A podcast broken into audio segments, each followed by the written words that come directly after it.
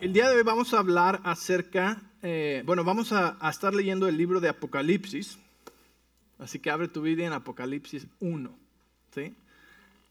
El Señor es el, nuestro Dios es el alfa y el omega, el principio y el fin. Y hoy, a principio de año, vamos a estudiar el fin de la Biblia. ¿Sí? Eh, algo que me, uh, me llama mucho la atención acerca de la deidad de nuestro Dios. Una característica que no tenemos es que Él es el alfa y el omega, el principio y el fin. Él estuvo en el principio, está aquí ahora y ha estado en el fin. Difícil de comprender para la mente humana. Um, pero pero ahí, está nuestro Dios, ha visto todo, ¿verdad? Porque él no, él no está sobre una línea de tiempo, Él está fuera del tiempo. Entonces, este, ¿me podían traer el banco gris, por favor? Gracias. Entonces, nuestro Dios está fuera de tiempo, ¿sí? Él no está sujeto a la línea del tiempo, Él no está sujeto al cronos, ¿sí? Nuestro Dios está fuera del tiempo. Y como Él es el alfa y el omega, Él visto el principio y el fin, escribió un libro.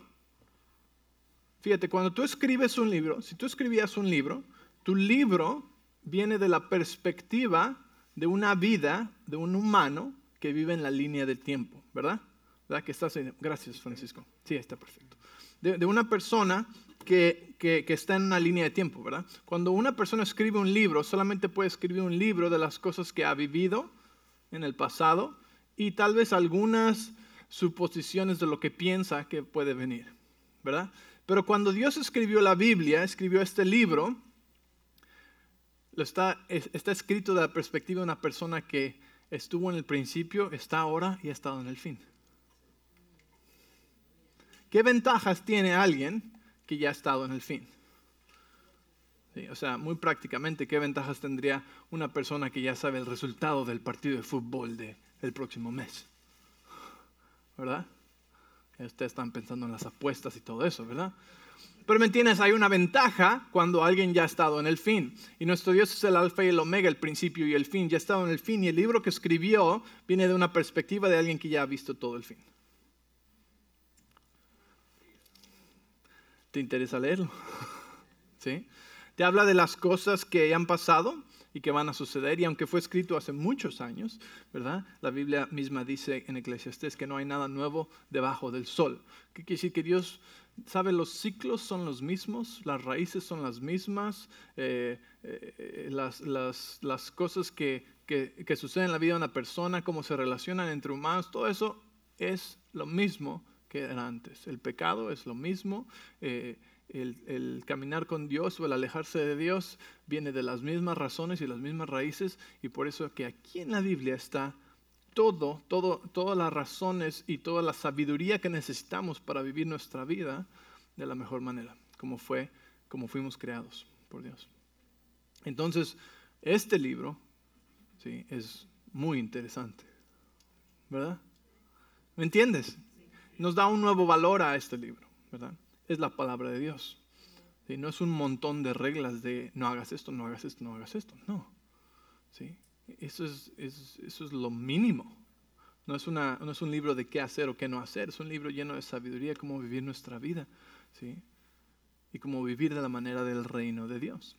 Entonces, uh, vamos a estudiar el libro de Apocalipsis, eh, eh, capítulo, bueno, primero vamos a empezar en el capítulo 1, en el versículo 3, ¿ok? Y dice, Dios bendice al que lee, uh, 1. No, capítulo 1, versículo 3. Dice, Dios bendice al que lee a la iglesia las palabras de esta profecía y bendice a todos los que la escuchan, a todos los que escuchan el mensaje y obedecen lo que dice, porque el tiempo está cerca. Ok, voy a leer eso otra vez. Dice, Dios bendice al que lee a la iglesia las palabras de esta profecía y bendice a todos. Hay una bendición especial a aquellos que leen y estudian el libro de Apocalipsis. Ahí lo dice. Hay una bendición ¿sí? a los que leen y escuchan este libro. ¿okay? Y dice, uh, y bendice a todos los que escuchan el mensaje. ¿Estás listo para recibir una bendición el día de hoy? A todos los que escuchan el mensaje y obedecen. Uh -oh. Di conmigo, escuchan y obedecen. ¿ok? No es una o la otra o nada más escucha, no. O bueno, pero me toca media bendición si nada más oigo, no. Dios bendice a los que escuchan y obedecen lo que dice, porque el tiempo está cerca.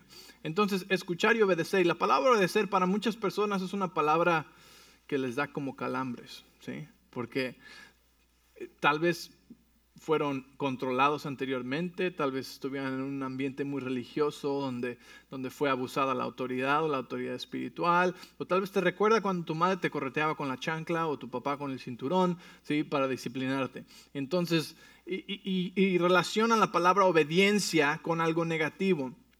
Pero tenemos que recordar que el que nos está invitando a obedecer aquí, ¿sí? No es un papá enojado, sino es nuestro Padre Celestial, que ha estado en el principio y en el fin, y que su voluntad y su deseo es que oh, vivamos lo mejor para lo que Él nos creó a vivir. ¿sí? Que su voluntad para nosotros es gozo, paz, prosperidad, ¿sí? salud.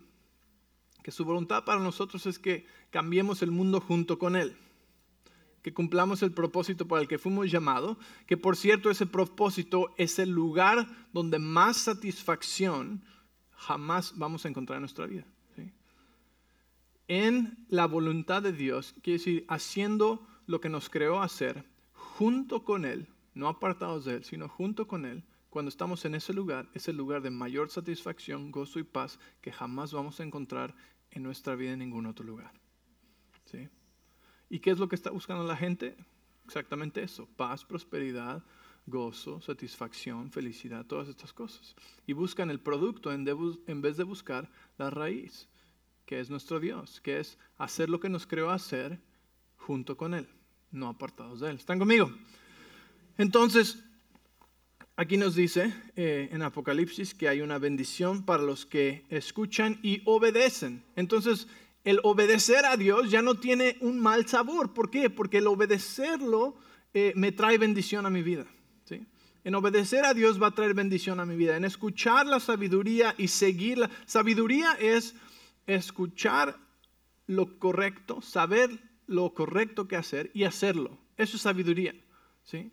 La gente que no sigue sabiduría son los que escuchan y saben lo que deberían hacer, pero no lo hacen. Y entonces se encuentran con otra cosa que se llama el dolor. Y aprenden a fregadazos. ¡Ah! ¿A poco no les decía a su mamá así, sí? ¿tú, vas a aprender a fregadazos nomás. Es que espero, en el DF eso no es grosería, pero espero que si tú vienes de algún otro país, ah, que eso no sea grosería, ¿eh? porque aquí no decimos groserías. Y este, y algunos aprenden así, ¿verdad? Eh, a chanclazos. Pero a mí me gusta aprender de sabiduría. Y sabiduría es, leo lo que dice la palabra de Dios acerca de eso y lo hago. Entonces por eso aquí nos dice en Apocalipsis, hay una bendición para los que escuchan y obedecen. ¿Sí? Amén. Entonces yo quiero obedecer. Porque sé a quién estoy obedeciendo. No estoy obedeciendo a un Dios abusivo y egoísta que solo quiere usarme para sus propósitos. Estoy obedeciendo a un Padre amoroso que sabe, ha visto el principio y el fin y quiere lo mejor para mí. ¿Sí me entiendes? Ok, entonces, vamos a Apocalipsis capítulo 2.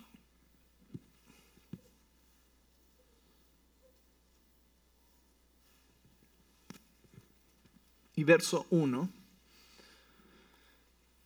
Y estas son las cartas a las diferentes, a siete iglesias diferentes. ¿ok?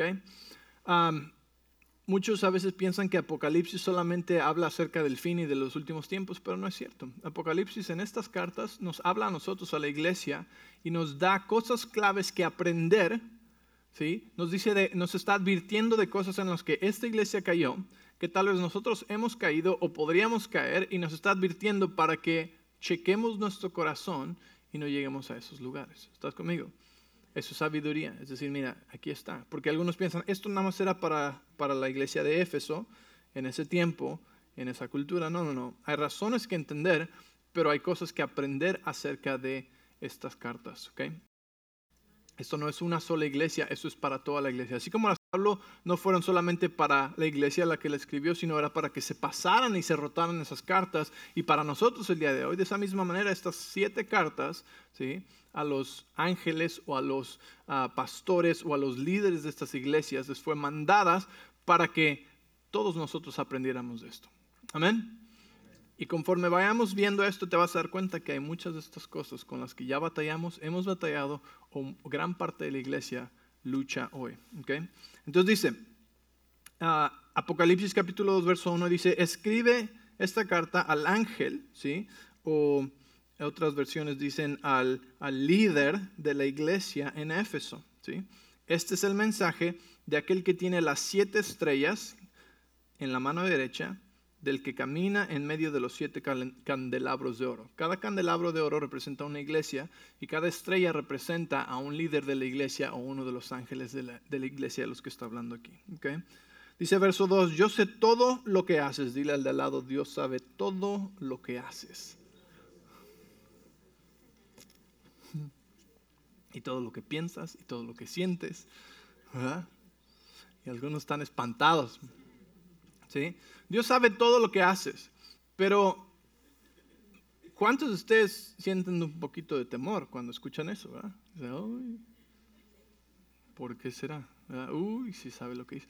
Sí, pero muchos piensan solamente en el, contexto negativo. Si Dios sabe lo que hago y lo que pienso, oh, me va a ir mal, me va a castigar, me va...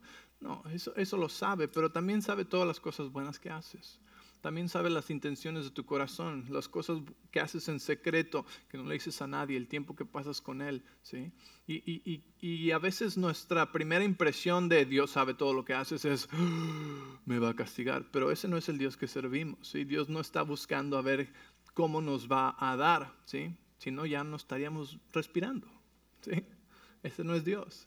Pero Dios también nos está diciendo, yo sé todo lo bueno que haces. ¿Sí? Yo sé cuando tú, cuando nadie te está viendo, ¿sí? Y, le das al desamparado, cuando nadie te está viendo y, haces algo por amor a alguien más, ¿sí? Entonces Dios dice aquí, yo sé todo lo que haces, he visto, fíjate, aquí, aquí es lo, de hecho lo que les está diciendo, he visto tu arduo trabajo y tu paciencia con perseverancia. Sé que no toleras a la gente malvada Has puesto a prueba las pretensiones de esos que dicen ser apóstoles, pero no lo son. Has descubierto que son mentirosos. Has sufrido por mi nombre con paciencia sin darte por vencido. Entonces, fíjate, Dios mismo inventó este modo de darle crítica constructiva a la gente, donde les dices algo bueno, después les das la crítica constructiva y después les dices algo bueno otra vez. El sándwich. ¿Alguna vez han escuchado ese método? ¿Sí? Lo usan en todo el mundo, en organizaciones, en corporaciones, en todo. Y dicen, cuando le vayas a decir a alguien algo que quieres que corrijan, diles algo bueno, después le dices lo que quieres que trabajen, en lo que quieres que mejoren, y después le dices otra cosa buena, el sándwich. Pues Dios lo inventó, está en Apocalipsis, ¿sí? De ahí vino este método. Entonces Dios comienza diciéndoles lo bueno que hicieron y después les dice, aquí esto esto, esto quiero que trabajes en esto. Y después les dice otra cosa buena. Entonces lo primero que le está diciendo aquí son cosas buenas, ¿verdad? Dice, sé lo que haces, el buen trabajo, estás construyendo el reino, tienes paciencia, perseverancia, o sea, no te has dado por vencido, no toleras a la gente malvada, o sea, ¿qué quiere decir? Que diferencias, ¿sí? Entre el bien y el mal, no llamas lo bueno malo y lo malo bueno, ¿ok?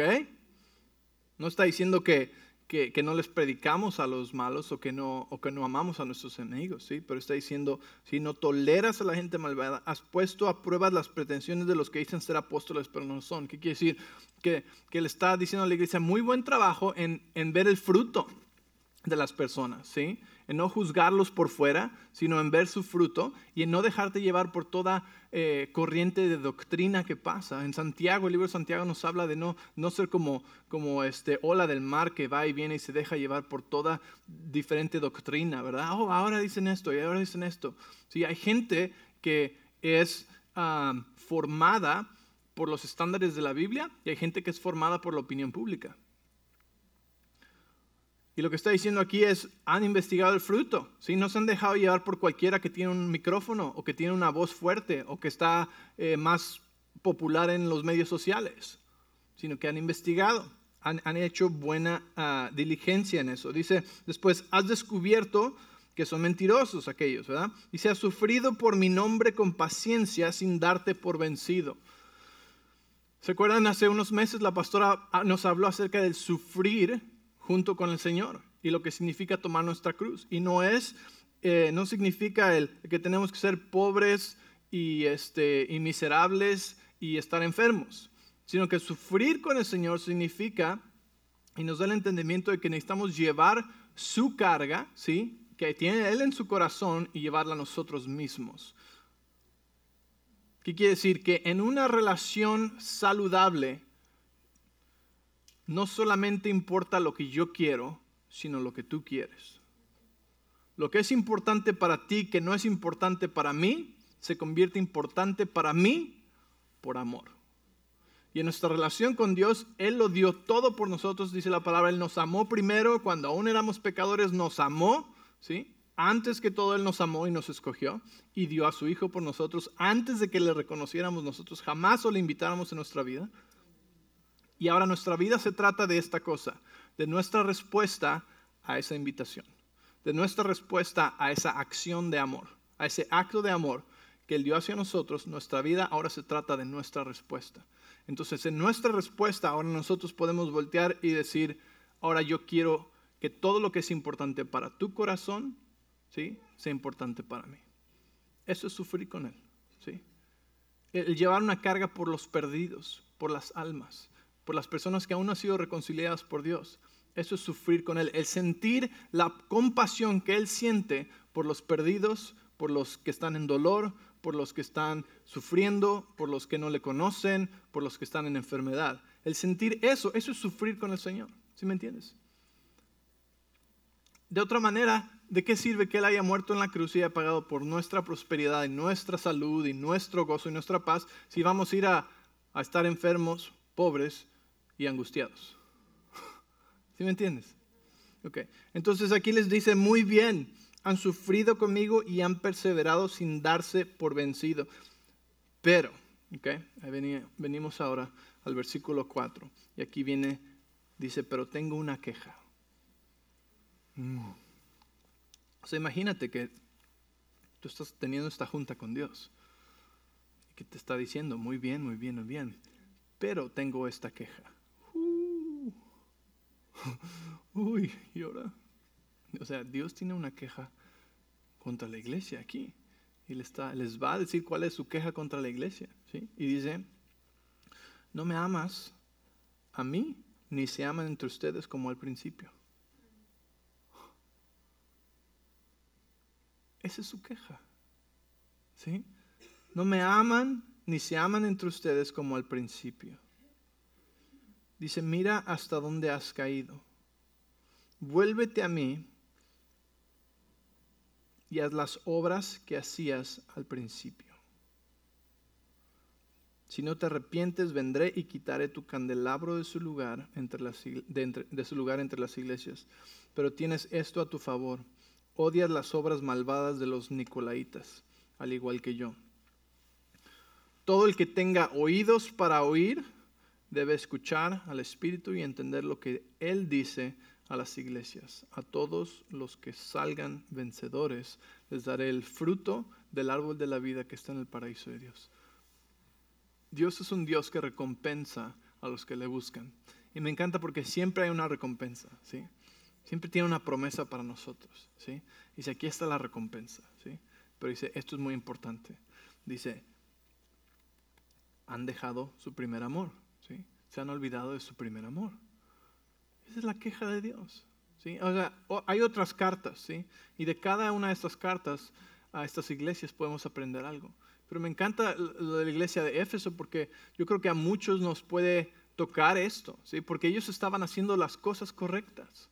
Ahora, ¿cuáles son las obras de los nicolaitas? Porque aquí es otra cosa que les dice muy buena, muy bueno. Porque ah, dice, eh,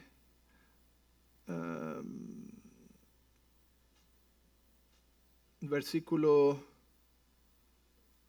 6, pero tienes esto a tu favor. Otra cosa buena, odias las obras malvadas de los nicolaitas. Entonces yo dije, ¿cuáles son las obras malvadas de los nicolaitas? ¿Sí? Y y, bueno, hay, hay, mucho que te puedo decir, pero es una mentalidad, es una doctrina, son ideologías que fueron introducidas a la iglesia, ¿sí? De, de compromiso, donde la iglesia empezó a ceder lugar y a desviarse de la palabra de Dios para agradar al mundo. Los nicolaitas estaban más interesados en agradar al hombre que agradar a Dios. Tenían más miedo, más temor del hombre que el temor de Dios. ¿sí? Y empezaron a, a desviarse y a decir, y decían cosas como, bueno, la Biblia no es toda la verdad, es solamente una pieza, una parte de la verdad. ¿sí? Este, vamos a hacer más como el mundo, a parecernos más al mundo para que ellos eh, vengan a la iglesia. ¿sí? Vamos a ser más como ellos ¿sí? para agradarles y para incluirlos. Vamos a, a, no ser tan rígidos en esto, ¿sí? porque mm, Jesús no es el único camino al cielo. Y este, la verdad es que pues no hay nada realmente malo. ¿sí? Empezó a hacer lo que el diablo hizo al principio. ¿En verdad dijo Dios? Es lo que le dijo a Eva. ¿En verdad dijo Dios esto? Y los nicolaitas empezaron a traer esta doctrina donde, donde es lo que estaban cuestionando, ¿verdad? ¿En verdad es malo esto? ¿Que no Jesús murió? ¿Que no la gracia? ¿Sí? ¿Que no? Esto, eso no importa realmente. Eh, ya, todo el mundo lo está haciendo. ¿sí? Vamos a parecer como, como racistas o vamos a parecer como que los odiamos y no queremos ser categorizados como odiosos. Entonces, eh, vamos mejor a amarlos, ¿verdad? pero con todo este contexto de compromiso y realmente no hay una verdad sola, ¿verdad? La Biblia no es toda la verdad. Ah, vamos a mantener a todos felices, no hay que ofender a nadie. Esa era la mentalidad de los nicolaitas. Y la iglesia en Éfeso odiaba las obras de los nicolaitas. ¿sí?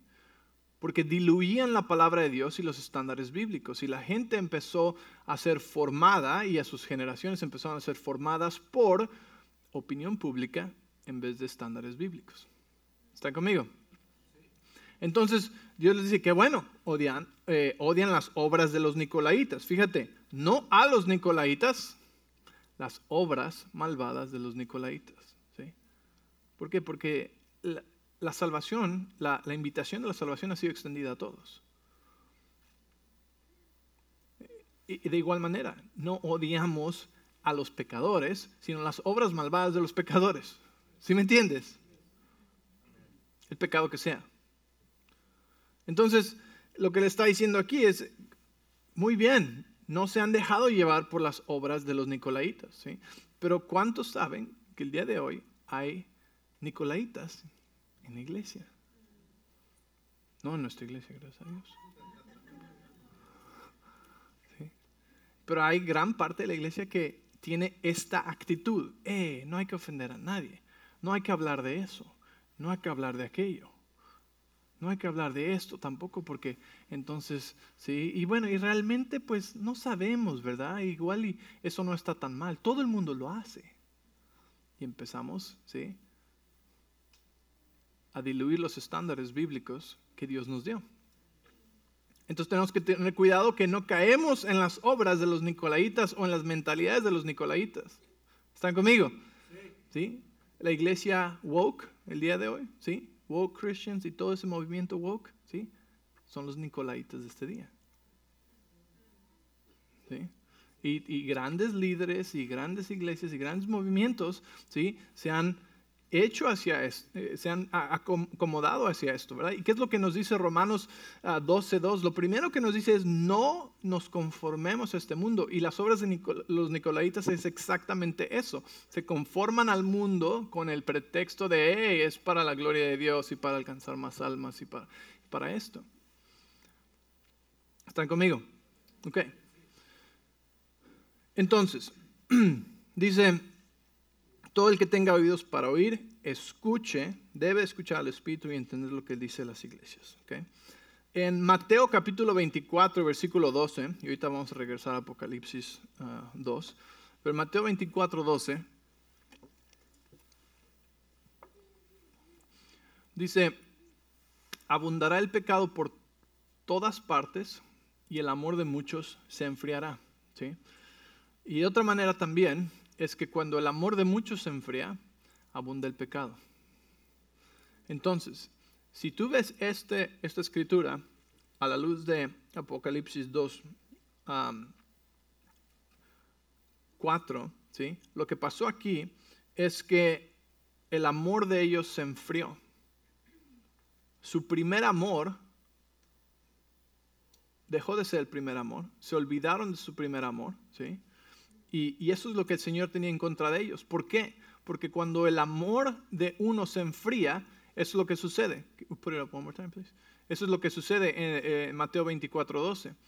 Que el amor de muchos se enfría y ¿qué pasa? Abunda más pecado. ¿sí? Y la mentalidad de los nicolaitas era eso, era un montón de creyentes con amor enfriado, con corazón enfriado, que ya no tenían su primer amor y ¿qué pasaba? Estaba abundando el pecado ¿sí? y la inmoralidad sexual y todo ese tipo eh, de cosas en, en, la iglesia.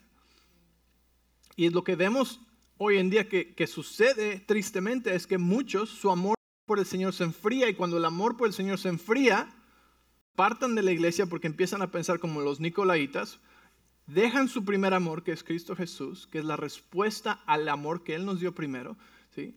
y se enfrían, ¿sí? y lo que abunda es más pecado, y el pecado lleva a muerte. ¿Están conmigo? Entonces, de regreso a Apocalipsis 2, verso 4, dice, tengo una queja en tu contra. No me amas a mí, ni se aman entre ustedes como al principio. ¿Cómo se amaban al principio? ¿Sí? ¿Cómo amabas al Señor al principio? ¿Cómo pierde uno su primer amor? ¿Cómo pierde uno su primer amor? O sea, esto lo podemos ver en nuestra relación con el Señor, pero también lo podemos ver en el matrimonio. ¿sí? En el matrimonio,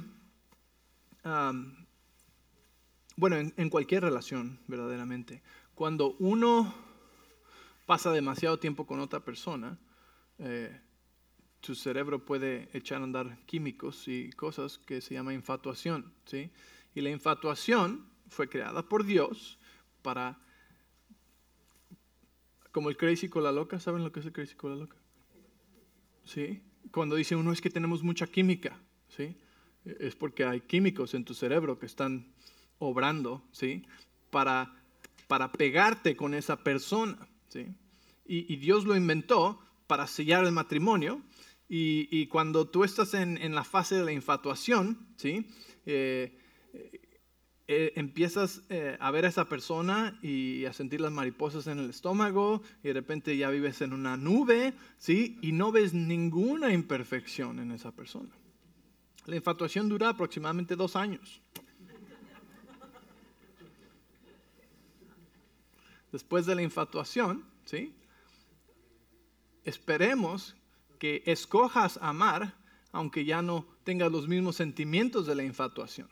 Por eso escuchas a las personas decir cosas tontas como que es que antes estábamos enamorados y ahora nos desenamoramos. ¿Cómo te desenamoras? No, tú escoges dejar de amar. ¿sí? Y, lo que pasa es que tu amor tiene que madurar. Porque cuando el amor madura, ¿sí? y la infatuación ya no está ahí, tú tienes que escoger amar, ¿sí? y escoger mostrar amor, como dice 1 Corintios 13, ¿sí? Con paciencia, con eh, sufrir a veces, ¿verdad? Con eh, no, no, contar todo, todos sus, errores y sus ofensas y, este, y esperar y, y, todas estas cosas que, que, describe la palabra que es el amor verdadero. Y tenemos que escoger amar todos los días, escoger ser paciente, escoger sí, eh, no ver las imperfecciones, porque después de la infatuación empieza uno a ver todas las imperfecciones. ¿Eh? ¿Y tú por qué amaneciste tan feo hoy? Siempre he estado así. y empieza uno a enfocarse en las imperfecciones, en el 20% de imperfecciones, en, vez del 80% que uno estaba. ¿sí? Y, dice, ok, bueno, ¿y cómo volvemos a sentir lo que sentíamos antes? Bueno, es un amor maduro que viene después de escoger, pero ahora los sentimientos siguen las acciones, tu decisión. ¿sí? Tú escoges amar, ¿sí? Tú escoges hacer las obras del principio, que es lo que nos dice aquí, ¿sí? Vuelve, ¿sí? A las obras que hacías al principio. ¿Por qué? Porque los sentimientos siguen a esas obras. Vuelve a comprar las flores, vuelve a llevar los chocolates, vuelve a escribir las notas, vuelve a sacarla al cine, vuelve a llevarla a cenar, vuelve a las cosas que hacías al principio. ¿sí? Y ese es un amor maduro, es un amor que crece, es un amor escogido, que tú decides, no es una química ya. La química está ahí para ayudarte al principio a sellar ese pacto matrimonial que Dios te da. ¿Estás conmigo? Entonces, lo mismo sucede con el Señor, ¿sí? Cuando tú eres salvo, tú, tú tienes esta, eh, esta experiencia con Dios, este encuentro con el Señor, ¿sí? Donde te saca de tinieblas y te lleva a luz y amas a Dios. Tú ves a una gente que acaba de recibir a Cristo, ¿sí? Y están apasionados por el Señor, danzan, levantan las manos, cantan como si fueran los únicos en el lugar, no les importa a nadie más porque lo están haciendo por el Señor, porque están agradecidos con lo que Dios ha hecho en sus vidas, ¿sí? Y entonces tienen esa flama de fuego y a todos les están compartiendo, ¿verdad? Como alguien enamorado, ¿verdad? A todos les están contando su historia y tú estás así que así de, ay, ya es la quinta vez que escucho tu historia de amor. Pero es lo mismo que sucede con una persona que acaba de aceptar al Señor. Y lo que Dios está diciendo aquí es, hey, estás haciendo y haciendo y haciendo muy buenas cosas, pero te ocupaste tanto que te has olvidado de tu primer amor, que soy yo. Y esto lo tengo en tu contra. Y es lo que Jesús está diciendo. Tengo algo en contra tuya. Te olvidaste de tu primer amor. Te ocupaste tanto ya no me pones primero. Ya no lees la palabra como la leías antes.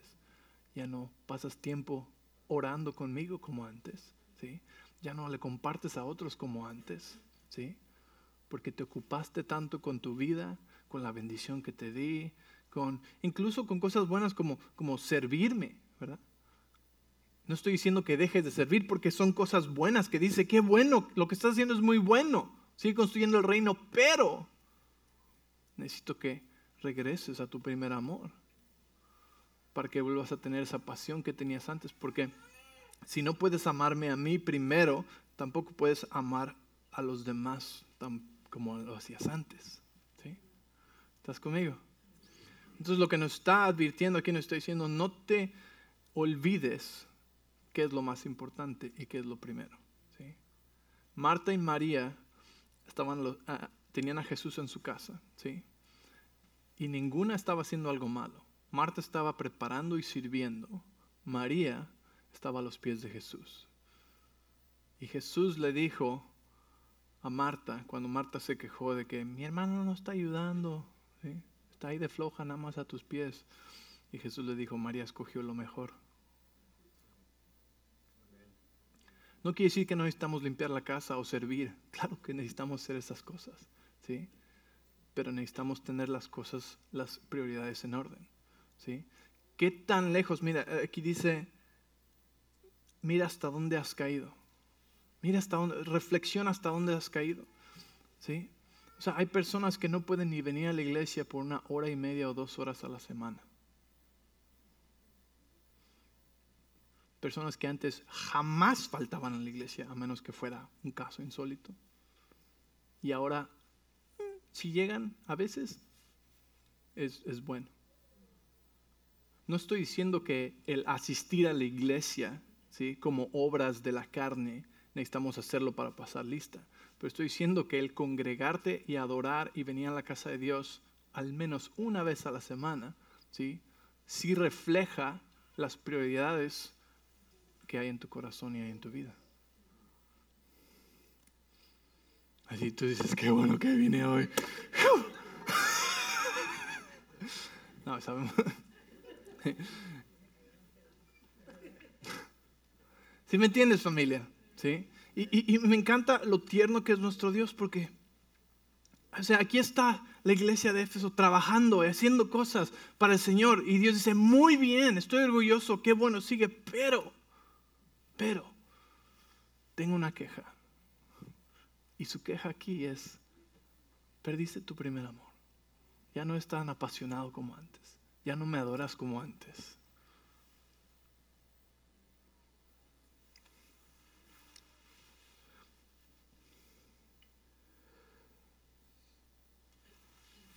quiero que cierres tus ojos por un momento y, quiero que recuerdes, ¿sí?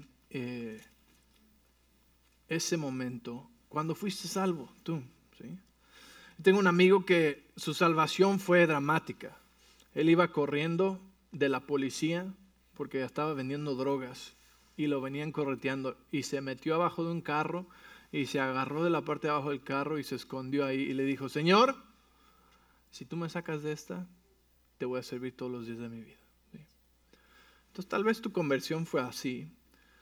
O tal vez tu conversión simplemente fue un momento donde te diste cuenta y, realizaste que he tratado todas las otras cosas, relaciones, eh, dinero, eh, diversión, cosas sanas, cosas legales, cosas ilegales, cosas del mundo, y aún así nunca he encontrado verdadera paz, verdadera relación con Dios, verdadera satisfacción en mi vida. Y tal vez tú viniste al Señor en esa situación, donde finalmente te rendiste a Dios y le invitaste a venir a tu vida y fuiste salvo.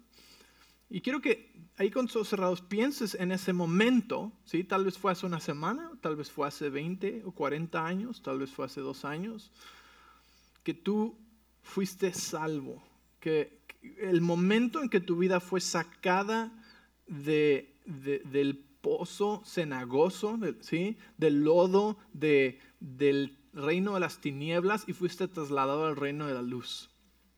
¿Recuerdas ese día? ¿Recuerdas ese día? Cuando tu vida no tenía propósito ni sentido y estaba vacía y, y, no tenía profundidad y fuiste trasladado al reino de Dios y te fue dado un propósito eterno, vida eterna una fuente de paz y de gozo inagotable. ¿Recuerdas ese día? ¿Sí? ¿Recuerdas la emoción que tenías, la pasión, el fuego que tenías por el Señor? ¿Sí? Como no podías de contarle a otros, de invitar a otros a la iglesia, de decirles lo que Dios había hecho en tu vida, de orar por personas, de leer tu Biblia, ¿sí?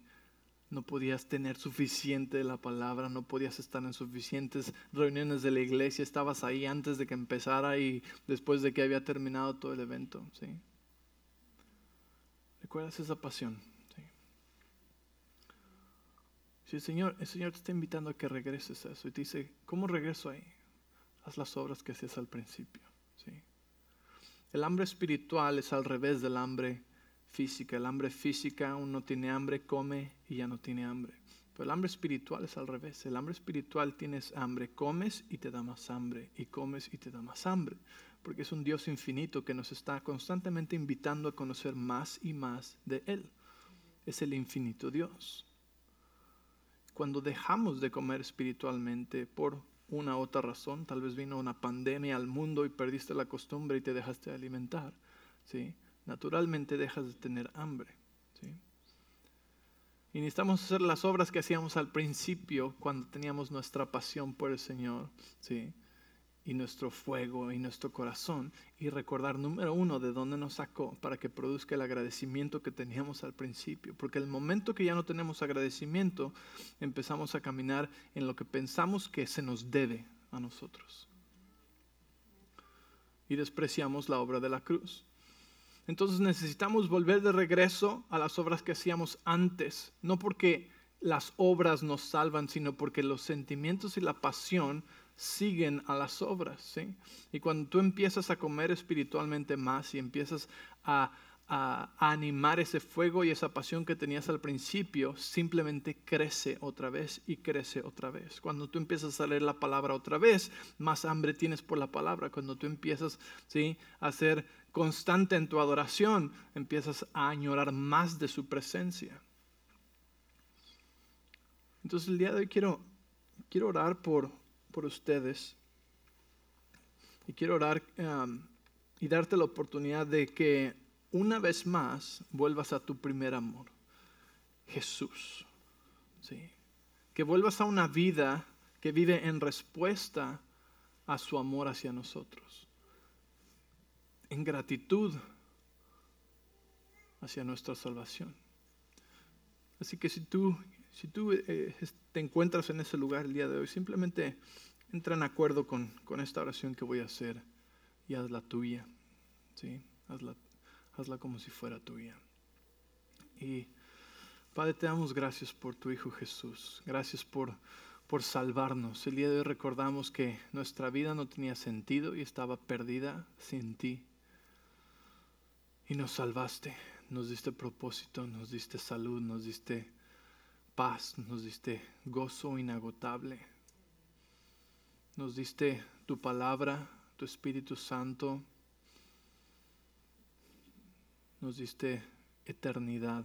Gracias, gracias, gracias, Señor. Y en esta tarde, Señor, nos arrepentimos como la iglesia de Éfeso aquí, Señor, de haber caído en en estar tan ocupados que perdimos nuestro primer amor contigo. Nos arrepentimos de eso, Señor. El día de hoy lo vemos y decimos queremos regresar a nuestro primer amor, a ti. Y te pedimos, Señor, así como está en los salmos, Señor, que regreses a nosotros el gozo de nuestra salvación. Dile, Señor, regrésame el gozo de mi salvación en este día. Regrésame el gozo de mi salvación. Que jamás pierda el asombro, que jamás pierda el asombro de tu misericordia. Dile, Señor, que jamás pierda el asombro de tu misericordia otra vez. Que jamás pierda el asombro de tu salvación que jamás pierda otra vez el gozo de mi salvación, Señor. Regrésame la pasión y el fuego, Señor, como al principio cuando te conocí.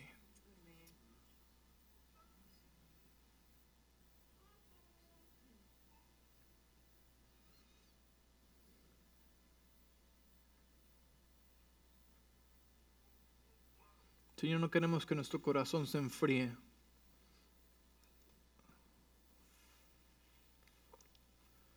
es lo que decía en Mateo 24:12, es que el corazón y el amor de muchos se enfrió. Y cuando se enfría, se aleja de Él y pierde su primer amor. Pero Señor, estamos agradecidos, tan agradecidos. No lo tomamos a la ligera, Señor, y te pedimos perdón, perdón por habernos enfriado, Señor. El día de hoy regresamos a ti regresamos a nuestro primer amor, regresamos al gozo de nuestra salvación y decimos, Señor, que sea tan poderoso hoy como aquel día cuando fuimos salvos. Y si en este día ahí con ojos cerrados tú dices, yo regreso a mi primer amor, tal vez caíste muy lejos, tal vez caíste unos pasos, tal vez caíste un poquito lejos de tu, de tu primer amor. Pero si ese eres tú y dices, hoy regreso a mi primer amor, ponte de pie donde estás. Ponte de pie donde estás.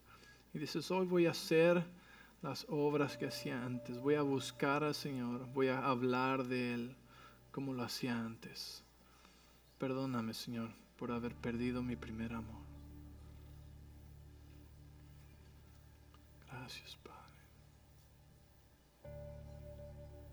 Señor, te damos toda la gloria a ti, Jesús. Gracias. Que este año, Señor, lo comenzamos con las prioridades correctas, con la pasión correcta, como si hubiéramos sido salvos hoy mismo, Señor. Te damos gloria a ti. Te damos gloria a ti. Exaltamos tu nombre. Gracias, Señor. Gracias, Señor. Y voy a pedir al equipo de oración que pase aquí al frente. Y si esta mañana tú dices, yo, yo quiero oración, ¿sí? Yo quiero restablecer el fuego de Dios en mi vida, ¿sí? Ven aquí al frente y deja que, queremos por ti, queremos contigo. Esto es muy importante, ¿sí? Es como comenzamos un año nuevo, con nuestras prioridades en el lugar correcto. Familia, esta vida es un vapor, un abrir cerrar de ojos, una gota en el mar, ¿sí? Y Dios nos ha dado el privilegio de conocerle, de ser llamados sus hijos, y nos ha dado una vida tan emocionante. ¿sí? Jamás tengas miedo de que servir a Dios y ponerlo primero te va a robar de tu propósito o de gozo. Va a ponerlo en el lugar correcto. ¿sí? y jamás vas a encontrar más satisfacción y más felicidad que cuando estás viviendo y caminando con Él. ¿Sí? ¿Sí? Es donde más satisfacción hay en nuestra vida. Porque Él nos creó. Y nos creó no para ser miserables, sino para ser gozosos. ¿Sí? Para contagiar ese gozo a otros. ¿Sí? Entonces jamás, jamás dejes que esa mentira entre a tu mente de que, ok, voy a servir a Dios y voy a ser miserable. no, no, es, es, lo mejor que podemos hacer en nuestra vida. Es cuando servimos. Y no quiere decir que, que vas a trabajar en la iglesia de tiempo completo. No, quiere decir que tu vida le da gloria a Él. Quiere decir que tú le sigues a Él. Quiere decir que tú le cuentas a otros acerca de Él. Quiere decir que dices, Dios, yo sé que me diste libertad, pero quiero tu plan para mí. ¿Cuál es tu plan para mí? Y en ese plan encuentras la mejor sorpresa que es que su plan era diez veces mejor que el que tú tenías pensado. Nunca falla. Amén. Padre, gracias por tu palabra, Señor. Gracias por nuestra familia. Gracias por aquellos que están en casa, Señor. Bendíceles, Señor. Bendice a, a, nuestra familia de Palabra de Vida, Señor, y a sus familias y a sus generaciones, Señor. Y te damos gracias, Señor, que en este día volvemos a nuestro primer amor que eres tú. Y queremos comenzar este año 2022, Señor, contigo en el centro, no como una añadidura, no como algo que hacemos los domingos, no como que algo que hacemos cuando nos sentimos culpables, sino que este año lo comenzamos contigo en el centro, en el centro de nuestro matrimonio, de nuestra vida, de nuestro día, de nuestro tiempo, de nuestras prioridades. Tú estás en el centro, Señor. Y te damos toda la gloria y la honra en el nombre de Jesús. Amén. Dios les bendice familia. Feliz año nuevo.